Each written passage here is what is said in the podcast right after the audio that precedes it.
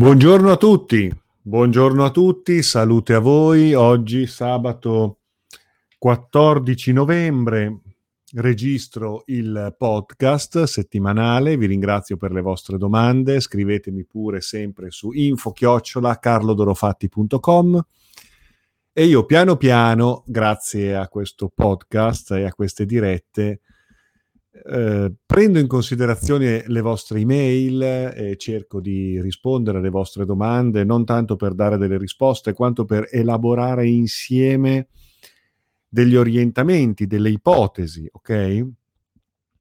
Quindi grazie per le vostre email, sono sempre tantissime. Ho una bella coda lavori lunga, una bella coda, quindi non so se riesco a rispondere a tutti oggi, ma piano piano andiamo avanti, pazientate, d'altronde la pazienza è la virtù dell'alchimista, quindi pazientate, pazientate, mitigate il vostro rapporto con la conoscenza, eh, se no c'è questa avidità, no? c'è questa voglia di sapere tutto subito, calma, calma, già il fatto che abbiate fatto una domanda, questa domanda lavora dentro di voi, porta delle ispirazioni, delle intuizioni, poi magari la risposta ve la date anche da soli, no?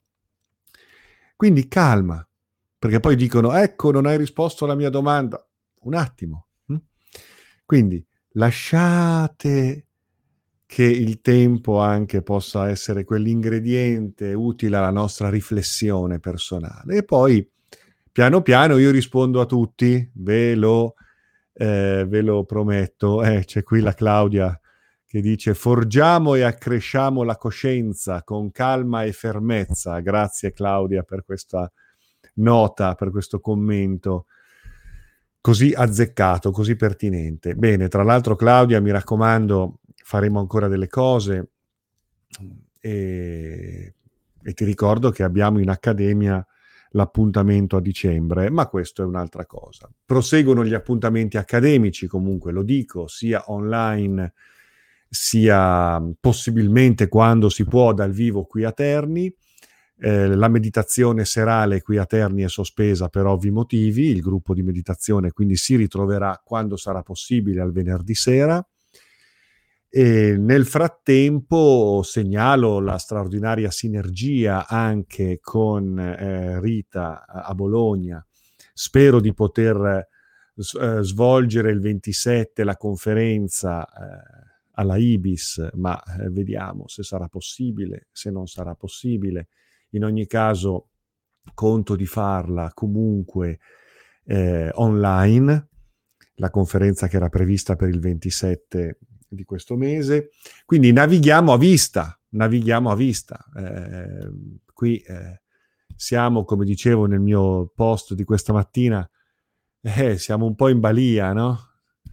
Di quello che sta succedendo. Cerchiamo però di non perdere di vista la nostra capacità di centratura e di autodeterminazione, oh? che è soprattutto un fatto interiore prima ancora che esteriore. Bando a tutto questo procedo senz'altro con la vostra, con la vostra posta. C'è posta per me. Allora, eh, Francesca mi dice, ho finito ora di ascoltare la mattina del 18 ottobre. Francesca segue l'Accademia, le giornate accademiche online. Parli di fissità per permanere nel flusso di coscienza primitivo. Fissità. Come riuscire ad averla? Fissità. Ora, questo è un discorso importante, ampio anche perché è oggetto di intere giornate nell'ambito della, del percorso accademico in questo momento è molto importante non solo smascherare le false luci fuori di noi, smontare il teatrino dentro di noi. lasciandoci provocare da quello che sta accadendo. Ma per rigenerarci e rigenerare radicalmente la realtà, non possiamo far altro che giungere a quel luogo, non luogo, che è il silenzio, l'assenza assoluta, che si farà presenza assoluta, l'assenza, il vuoto, il silenzio. In quella meditazione profonda che è assenza di identità, che è rifugio nella nostra essenza atemporale, quindi imperitura, incorruttibile, un'essenza che è un flusso più che un'identità, più che un'entità. La nostra essenza non è un'entità, è un flusso, è un flusso di coscienza che irrora e pervade il fenomeno della vita, ma che lo precede e che precede ogni manifestazione. Nel silenzio, nel vuoto, nel punto zero, nel sefer, come volete chiamarlo, nel sunyata, risiede la possibilità di ricondursi a monte, in quel vuoto che è origine e fine.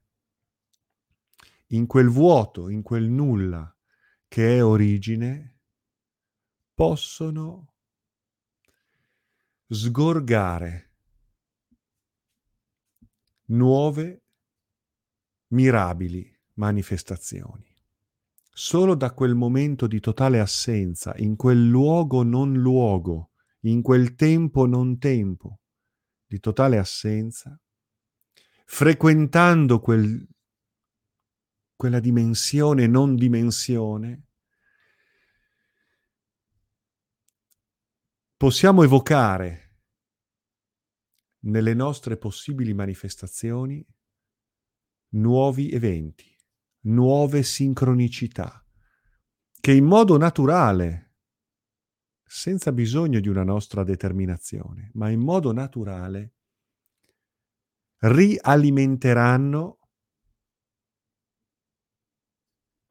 la verità di noi stessi e fuori di noi una manifestazione reale.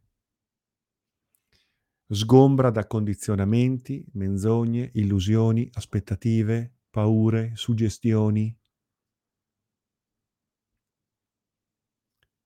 Andiamo ad intercettare a monte quell'onda vita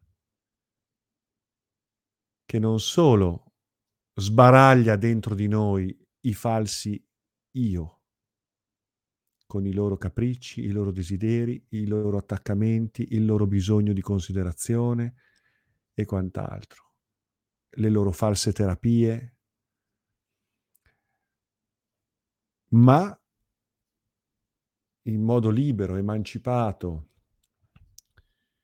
vero, si determina fuori di noi un mondo nuovo. Tutto ciò è magico, tutto ciò è metafisico, tutto ciò è incredibile e non è solo metafisico. Eh? Sto parlando di una trasmutazione, quindi qualcosa di estremamente fisico, di estremamente concreto. Il vuoto, la fissità nel vuoto. Come riuscire ad averla, cara Francesca? Eh, è una questione di respiro, respirare con il pensiero e pensare con il respiro, fino al non respiro, fino al non pensiero. È una morte a se stessi, significa morire. E quando parliamo di esoterismo, quando parliamo di ricerca interiore e di risveglio di coscienza, stiamo parlando di morire. Morire a noi stessi, morire totalmente. Quasi fisicamente, per produrre quel fenomeno metamorfico e trasfigurativo che corrisponde al concetto di illuminazione, risveglio, ride- rideterminazione e riformulazione della realtà oltre le illusioni.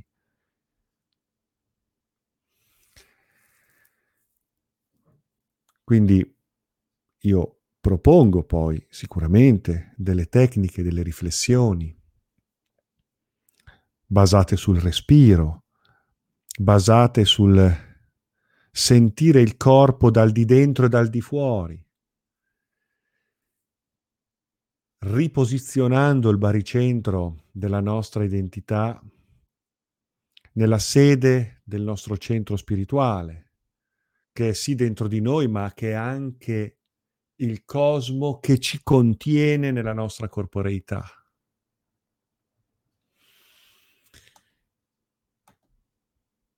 È la pratica del non pensiero, è la pratica della non mente, è la pratica della via negazionis, per cui dal, dall'ammettere che non sai chi sei, io non so chi sono, alla ricerca del cosa non sono, prima ancora di pretendere di capire cosa sei. E poi eventualmente di giocare ad un chi sei. Ammettiamo che tutto quello che in questo momento crediamo di essere e crediamo che il mondo sia, non è. Quello che io penso di essere non è. Io non sono tutto ciò in cui credo non è. Quindi io non so chi sono. Ecco, lasciamoci naufragare in questo mare. Io non so chi sono. Che è ancora più profondo del so di non sapere di Socrate, è ancora più vertiginoso e abissale. Io non so chi sono. Da lì il passo successivo non è capire chi sei, ma è capire cosa non sei. E uso il cosa, non il chi. Cosa non sei. Via negazionis. Si sfoltisce, si toglie la polvere dallo specchio. Il respiro, il pensiero, il non pensiero, la presenza. Eh, si gioca tutto lì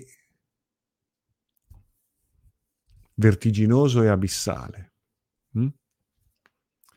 E tu sei fortunata, Francesca, perché, scherzo, però dico, eh, nell'Accademia indaghiamo in profondità tutto questo, anche attraverso momenti di esperienza in cui ci approssimiamo a questo, che poi diventerà realizzabile nell'ambito della propria pratica individuale, intima, personale, riservata. Mm. Io posso darvi degli elementi per an- aiutarvi a capire dove scavare, ma poi ognuno quello scavo, sì, insieme facciamo qualche prova, però ognuno poi quello scavo lo fa, lo fa quando è da solo, quando è pronto. È un click che si fa nella propria intimità. Mm? per quanto poi noi condividiamo nei, nei gruppi, nel, questo, ci, ci, si confronta, si cerca di creare anche le migliori condizioni per riflettere insieme, meditare, confrontarsi anche sul proprio sentire più che sul proprio percepire, sul proprio ragionare. Però poi quel click è proprio profondamente, squisitamente, giustamente personale e, e accade. Bene, Francesca, so di non esserti stato di nessuna utilità, però, perché la risposta non te l'ho data, come si fa? Però, ecco, spero che queste, questo mio modo di, di comunicare ti possa ispirare, ok? E poi mi chiedi, eh, in uno dei miei viaggi, meditazioni, ho riscontrato che ho la necessità di gestire la sessualità ad un'ottava sopra perché era come, eh, ero come dentro una bolla nera. Era come un viaggio quello che stavo facendo e alla fine nel fluire sono riuscita a uscire a vedere da fuori e da dentro, ma ciò che è rimasto è appunto la necessità di una gestione differente.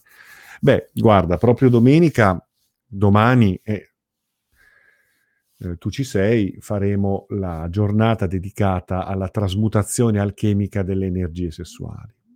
Ovviamente lì si va ad una, come dire, bisogna fare tutta una serie di premesse, no? capire qual è il nostro rapporto con la sessualità, il nostro rapporto con i sentimenti, il nostro rapporto con l'altro, con gli altri, il nostro rapporto con noi stessi, con i nostri pensieri, con il nostro corpo, con le nostre energie.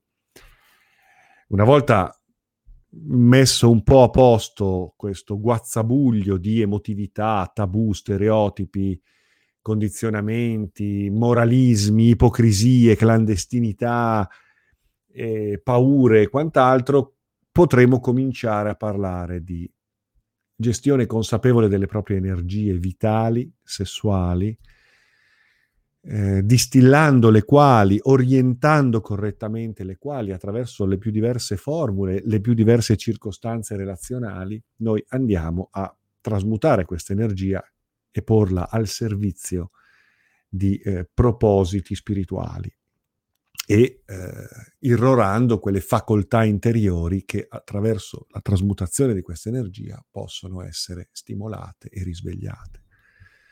Certamente parliamo di tantrismo, parliamo di kundalini, parliamo però anche di esoterismo occidentale, perché al di là poi della censura, della persecuzione del moralismo giudaico-cristiano, abbiamo comunque, e cattolico, abbiamo poi naturalmente delle formule alchemiche straordinarie anche nel nostro mondo occidentale, poi occidentale, orientale, insomma, eh, ormai da tempo c'è una, una, una, un'osmosi tra queste, tra queste realtà, per cui anche eh, definire così, eh, questo è orientale, questo è occidentale, può essere anche inutile.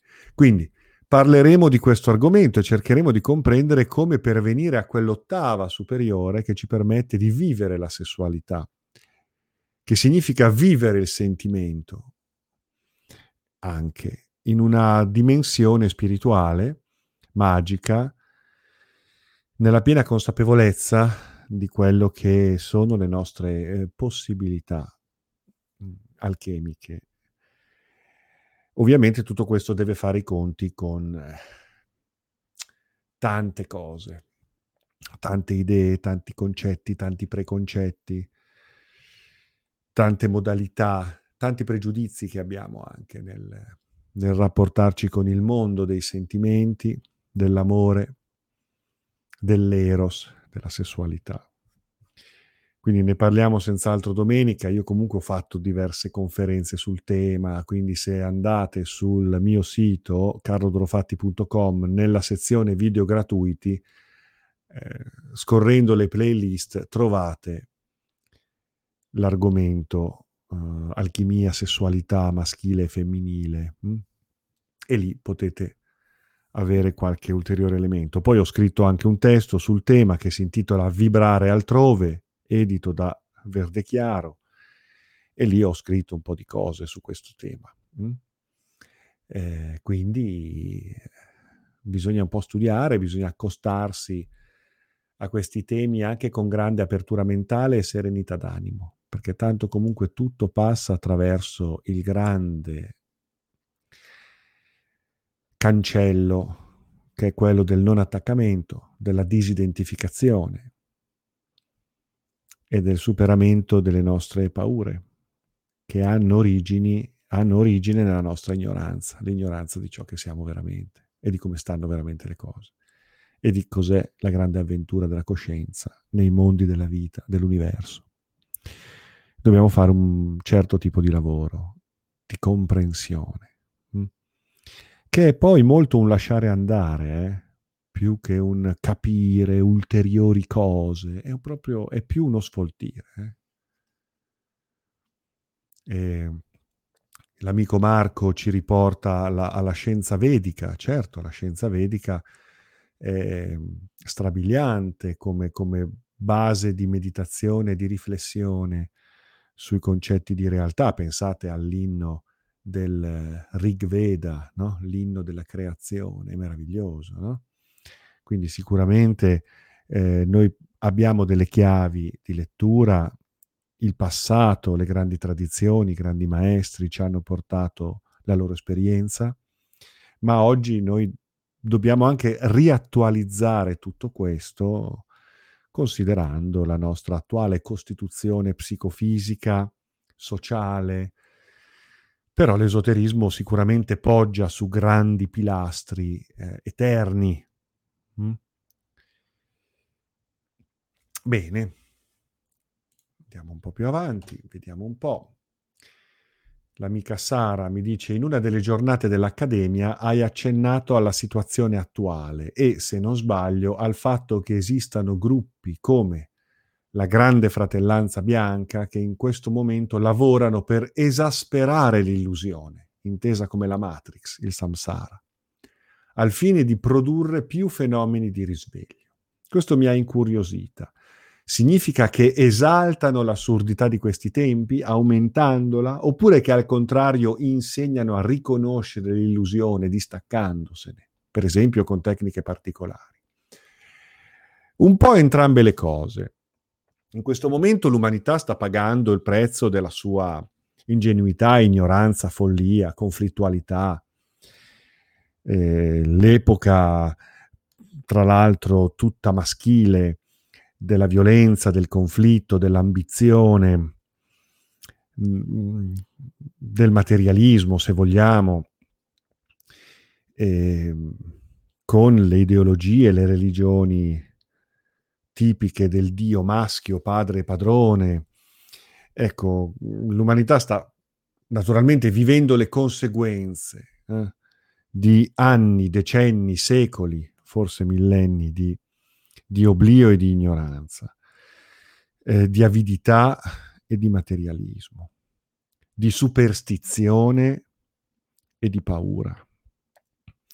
Siamo alla frutta, siamo al collasso, bene, benvenga. In quest'ottica del benvenga, eh, le sedi iniziatiche, visibili e invisibili, eh, assistono con serenità al, collasso in corso, che è rivelazione di un fallimento, il fallimento del materialismo, il fallimento di un certo modo anche di distaccarsi dalla sacralità della vita.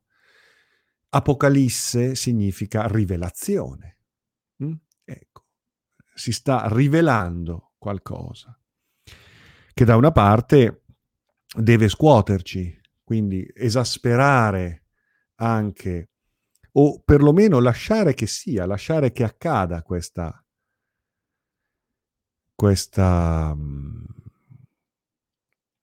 rivelazione, questo collasso, fa parte del gioco.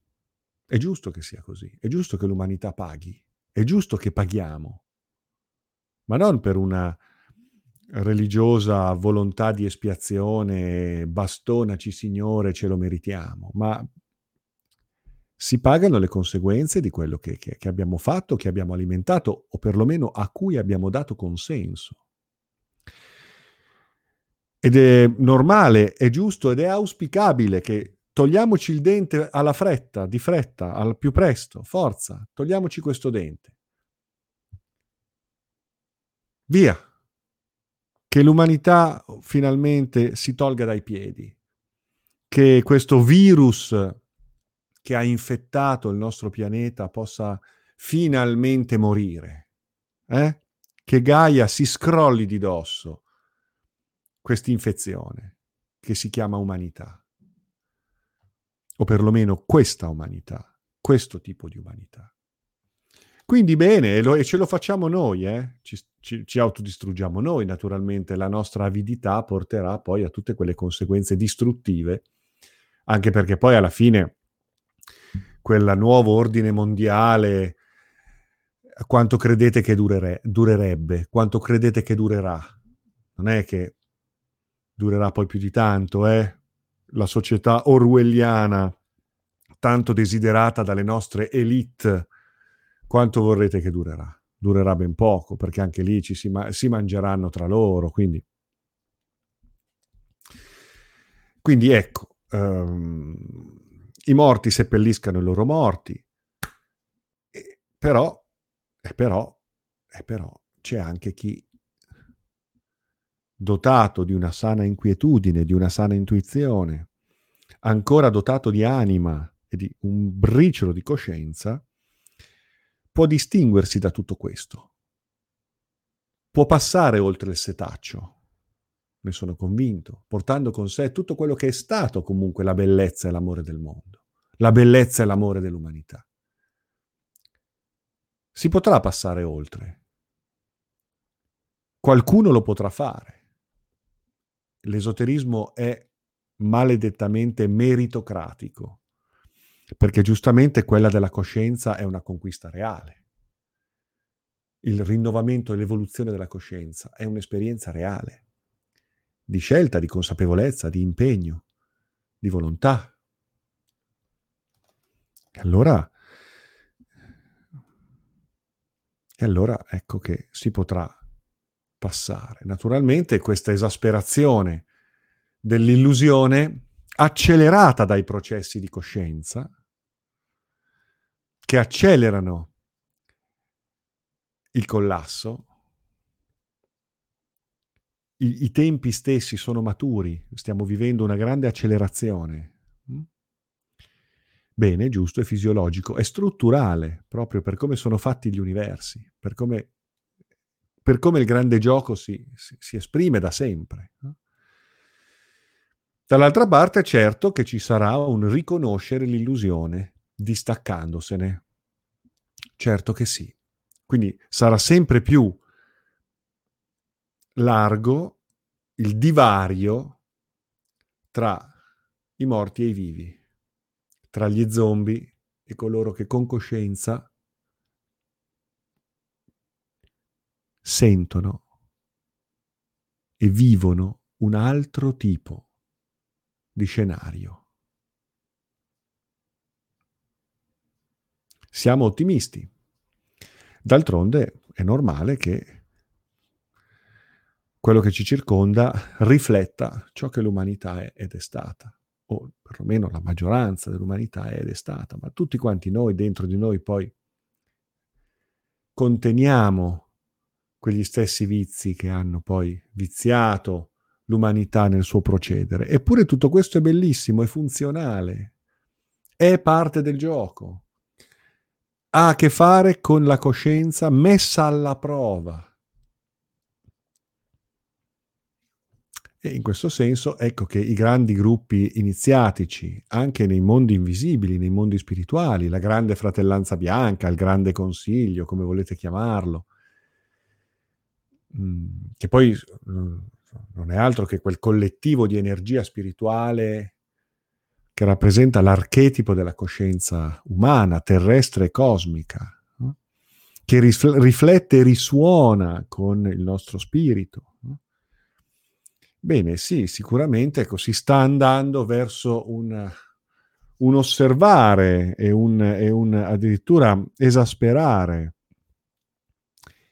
i termini con cui l'illusione e la menzogna eh, perseguono più o meno consapevolmente la distruzione dell'umanità terrestre. E, dall'altra parte un eh, esasperare anche quell'inquietudine interiore per chi è ancora vivo e capace di porsi delle domande. E, che ci porta a eh, essere consapevoli di quello che sta capitando, ma anche essere consapevoli che non è tutto lì, non finisce qui. C'è dell'altro da sapere, da sentire, da comprendere. Siamo, secondo me, in un momento straordinario e in un momento di straordinario possibile risveglio che comporterà una trasmutazione del reale, della realtà. E qui entriamo nelle visioni esoteriche, laddove questa realtà è una realtà di sogno, è davvero un'illusione psichica collettiva che è destinata a dissolversi, come, come viene raccontato dai grandi miti no? del risveglio. Bravo Emanuele, l'aria si separa dalla terra. Infatti io spesso uso l'immagine di, una, di un'evaporazione. Mm? È un'evaporazione. Nel momento in cui noi eleviamo il nostro stato di coscienza, evaporiamo da questo brodo, evaporiamo e ci condenseremo manifestandole su altre eh, verità.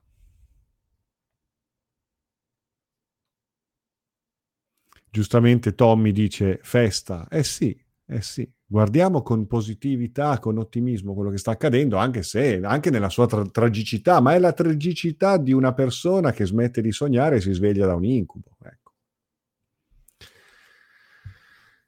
Bene, allora abbiamo fatto mezz'ora, andiamo avanti abbiamo la domanda. Allora, Massimiliano, la tua domanda è molto ampia e risponderei la prossima volta, ok? Non ti offendere, ma la tua domanda merita quasi una puntata a parte del podcast, ok? Rispondo a... Vediamo un po', Livia mi ha mandato anche un una, ah, un'immagine, ok. Allora, vediamo, posso rispondere a Livia, proviamoci. Allora, eh, se vedi ti ho inviato un allegato con una foto di gesti fatti con le mani, infatti mi ha mandato un allegato con dei mudra, dei gesti. So che sono giusti, eh, che sono gesti magici e li sto cercando da un po' di tempo. Tu mi sapresti dire da dove provengono e come funzionano? Beh, dal punto di vista dei mudra esiste un ottimo testo che io ti posso consigliare, adesso vediamo se lo trovo. Vediamo se lo trovo subito nella mia biblioteca operativa. Vediamo, eh. Un attimo, vediamo un po' se trovo questo testo che riguarda la pratica dei mudra. Riguarda la pratica dei mudra. Eccolo qui, sei fortunata. Eccolo qui. Allora, se ti può interessare, questo testo è molto molto bello sul tema. Mudra, lo yoga delle mani di Gertrude Hirschi. I benefici effetti delle antiche tecniche indiane. Questo è molto bello, io stesso lo uso mh, in accademia e nelle, nei gruppi di meditazione edito da, vediamo un po' se si vede, edizioni Il punto d'incontro. Ecco, quindi ti consiglio di dotarti di questo ottimo testo sulla scienza dei mudra, ok? La seconda domanda, eh, spesso sento nominare gli 88 lignaggi dei cammini iniziatici che si stanno aprendo in questo periodo. Potresti parlare più specificamente perché sarei interessata allora, spesso nel, in ambito iniziatico io dico e ricordo che esistono oggi sul pianeta operativi 88 corpi, 88 ordini che si rifanno a dei lignaggi iniziatici, sono ordini operativi e eh, alcuni sono noti, pochi, pochissimi, altri sono assolutamente coperti, non sono noti. E, ehm, mh, non sto adesso a dire chi sono, quali sono, anche perché alcuni io stesso non li conosco, io non conosco tutti gli 88 ordini, ne conosco alcuni, tra quelli noti e tra quelli non noti, ma questo è effettivamente argomento iniziatico, quindi neanche ne tratto in accademia, ne tratto all'interno del gruppo iniziatico del filo d'oro che è quindi il gruppo più interno, il gruppo esoterico. E quindi, semmai questa domanda me la rifarai quando ci vediamo in occasione del, degli incontri iniziatici o in occasione del prossimo ritiro, del prossimo ritiro magico. Bene, poi abbiamo, facciamo ancora un'altra, un'altra domanda. Ileana mi chiede se vado ad abitare in una casa dove precedentemente ci hanno vissuto diverse famiglie, I loro pensieri e le loro emozioni, sommati ai miei, possono dar vita a larve o a egregore della casa che continuano a nutrirsi? Cosa succede se si vive in un condominio con persone sopra, sopra, sotto, vicino a noi? I loro pensieri possono influire su di noi? Magari viviamo emozioni che pensiamo essere nostre, ma in realtà sono di altri che vivono vicino a noi? Puoi dare dei consigli sulla purificazione della casa? Allora, allora eh, il discorso è un po' questo, che intanto il concetto stesso di purificazione bisogna intendersi. E mettiamola così. Noi siamo fatti per essere in relazione con tutto ciò che ci circonda, visibile e invisibile. Se noi siamo forti, centrati e consapevoli di noi stessi, nulla ci può toccare, a prescindere. Oppure tutto rientra nella nostra esperienza, di cui noi siamo i trasmutatori evolutivi. Punto. Quindi andiamo oltre la dualità, oltre il dualismo. Se incontri un demone, parlaci insieme. Se incontri un angelo, smascheralo, perché il più delle volte è un demone. Adesso, al di là di queste battute, però io direi veramente usciamo da queste paure, da queste menate, da questi dualismi. Se noi siamo centrati, portiamo avanti un bel lavoro di ricerca interiore, un bel lavoro di crescita personale, di consapevolezza, eleviamo le nostre energie, siamo motivati da forza, volontà, bellezza, amore, ma chi ci ammazza? Mm. Detto questo, è anche vero che ci possono essere dei momenti di vulnerabilità, siamo condizionati, condizionabili, vulnerabili a mille interferenze, a mille influenze, ci sta, ci può stare, anche quando ci accostiamo all'inizio alle meditazioni, ai momenti di riflessione, di raccoglimento, è vero che possiamo essere interferiti, soprattutto da ciò che c'è dentro di noi, più ancora di preoccuparci di ciò che è fuori, preoccupiamoci della spazzatura che c'è dentro la nostra testa che poi entra in risonanza naturalmente con quello che, eh, eh, ehm, che c'è fuori. Così come noi, giustamente Valentina, dici, se, se noi siamo centrati, port- siamo noi che influenziamo ciò che c'è fuori di noi in modo positivo, in modo evolutivo, siamo noi portatori di energia e di forza e di informazione e di stimolo. Quindi è vero, non solo noi non dovremmo essere al centro delle influenze che ciò che c'è fuori di noi ci procura. Dovremmo essere invulnerabili, imperne- impermeabili, centrate, centrati nella nostra consapevolezza, ma dovremmo essere addirittura noi a piegare la realtà. Quando camminiamo fioriscono i fiori, le persone guariscono. Cioè immaginiamo questa immagine dove siamo noi che facciamo la differenza. Però, detto questo, Certo che a volte entriamo in relazione con delle forme pensiero, con delle psicocreature che se entrano in contatto con noi e ci condizionano in modo negativo o ci fanno perdere energia è perché in noi trovano una porta aperta, è perché in noi trovano risonanze attraverso le quali entrare. Quindi la pulizia deve essere sempre interiore, una pulizia da cosa? Da tutto, da tutto, quello che nel momento in cui sappiamo chi siamo, decidiamo di trasformare o dissolvere. Ma lo decidiamo noi nel momento in cui sappiamo chi siamo, cosa stiamo facendo e che cosa vogliamo. Hm? Non è l'altro, il guru, che decide cosa devi fare, cosa devi non fare, cosa devi tenere, cosa non devi tenere, da cosa ti devi purificare, da cosa ti devi lasciar benedire. No, no, no. Il guru deve darti gli strumenti perché tu possa personalmente, individualmente, autonomamente andare a scavare per comprendere chi sei e poi sarai tu a decidere che cosa ti va bene, che cosa non ti va bene, che cosa ritieni costruttivo, che cosa ritieni dispersivo, da che cosa ti vorrai liberare e da cosa invece vorrai alimentare dentro di te in base ad una consapevolezza che è la tua, hm? non in base a quello che il guru ti dà come comandamento, pensa a questo, non pensare a quell'altro, leggi quel libro, non leggere quell'altro libro, eh, fai le cose che ti dico io, non fare quelle cose che, che io ti, ti, ti, ti, proibisco e devi purificarti secondo il mio concetto per cui tu sei puro o non puro. No, no, no, non è così che funziona. Eh? Il maestro, il, il portatore di fiamma, il mentore, il guru è colui che ti indica dove andare a scavare. Poi tu prendi la pala, vai e scavi e scopri te stesso. Da quel momento in poi stabilirai quale sarà la tua autodisciplina. Ok? Al di là di questa piccola parentesi, certo, a volte entriamo in contatto, allora va bene, a volte quell'atto di purificare in realtà è simbolico di una purificazione interiore. Quindi sì, puoi fumigare in casa dell'incenso e della mirra, puoi bruciare, che so io, dell'assa fetida che nelle tradizioni eh, folcloristiche anche eh, medievali si usava per purificare la casa, no? eh, tu mi parli dell'alloro, l'alloro più che altro stimola le nostre facoltà oracolari, quindi non lo vedrei più, più di tanto come uno strumento di, di, pulizia di forme pensiero.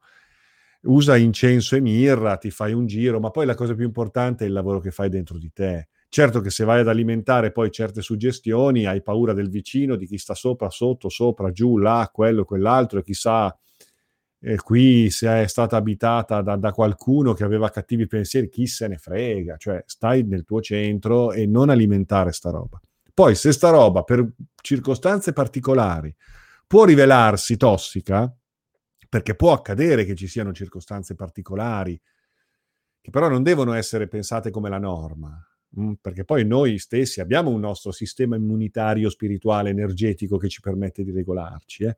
Però diciamo che in certe circostanze va bene, si può anche fare una, una pulizia, d'accordo, ok, che, che, che vada eh, a, a, non metterci proprio in quelle situazioni magari particolarmente pesanti, no? Livello, eh, per cui per quanto siamo centrati, per quanto stiamo facendo un bel lavoro su di noi e stiamo attenti ai nostri moti interiori, magari può anche starci che in certi luoghi, in certe situazioni, beh, caspita, bisogna fare un po' di pulizia attorno. Sì, questo sì.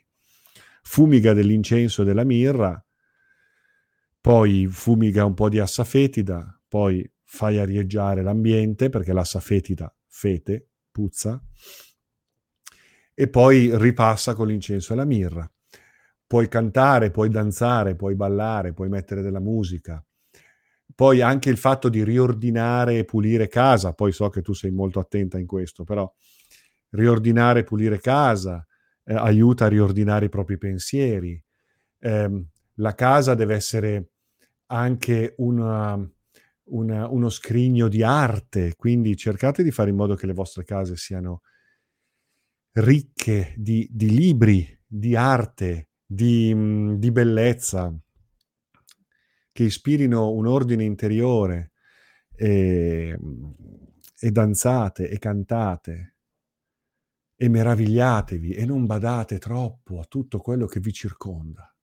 Mm? Questo è il mio consiglio spassionato, un po', un po generale. Allora, ho ancora una domanda di... Eh, Mattia, ho la tua domanda in coda, ma adesso non facciamo in tempo, abbiamo già fatto tre quarti d'ora. E poi ho una domanda di Roberto anche la prossima volta. Va bene, ragazzi? Allora, eh, grazie a tutti e spero di avervi dato qualche, eh, qualche stimolo. Vi ringrazio per gli ottimi commenti qui a fianco. E ringrazio quindi Emanuele, Valentina, Roberto, Tommy, Mattia, Claudia, Marco, eccetera, eccetera e vi saluto. Il podcast lo trovate come audio nella sezione podcast eh, che trovate anche nel mio sito carlodorofatti.com. Vi saluto e vi ringrazio. Salute a voi.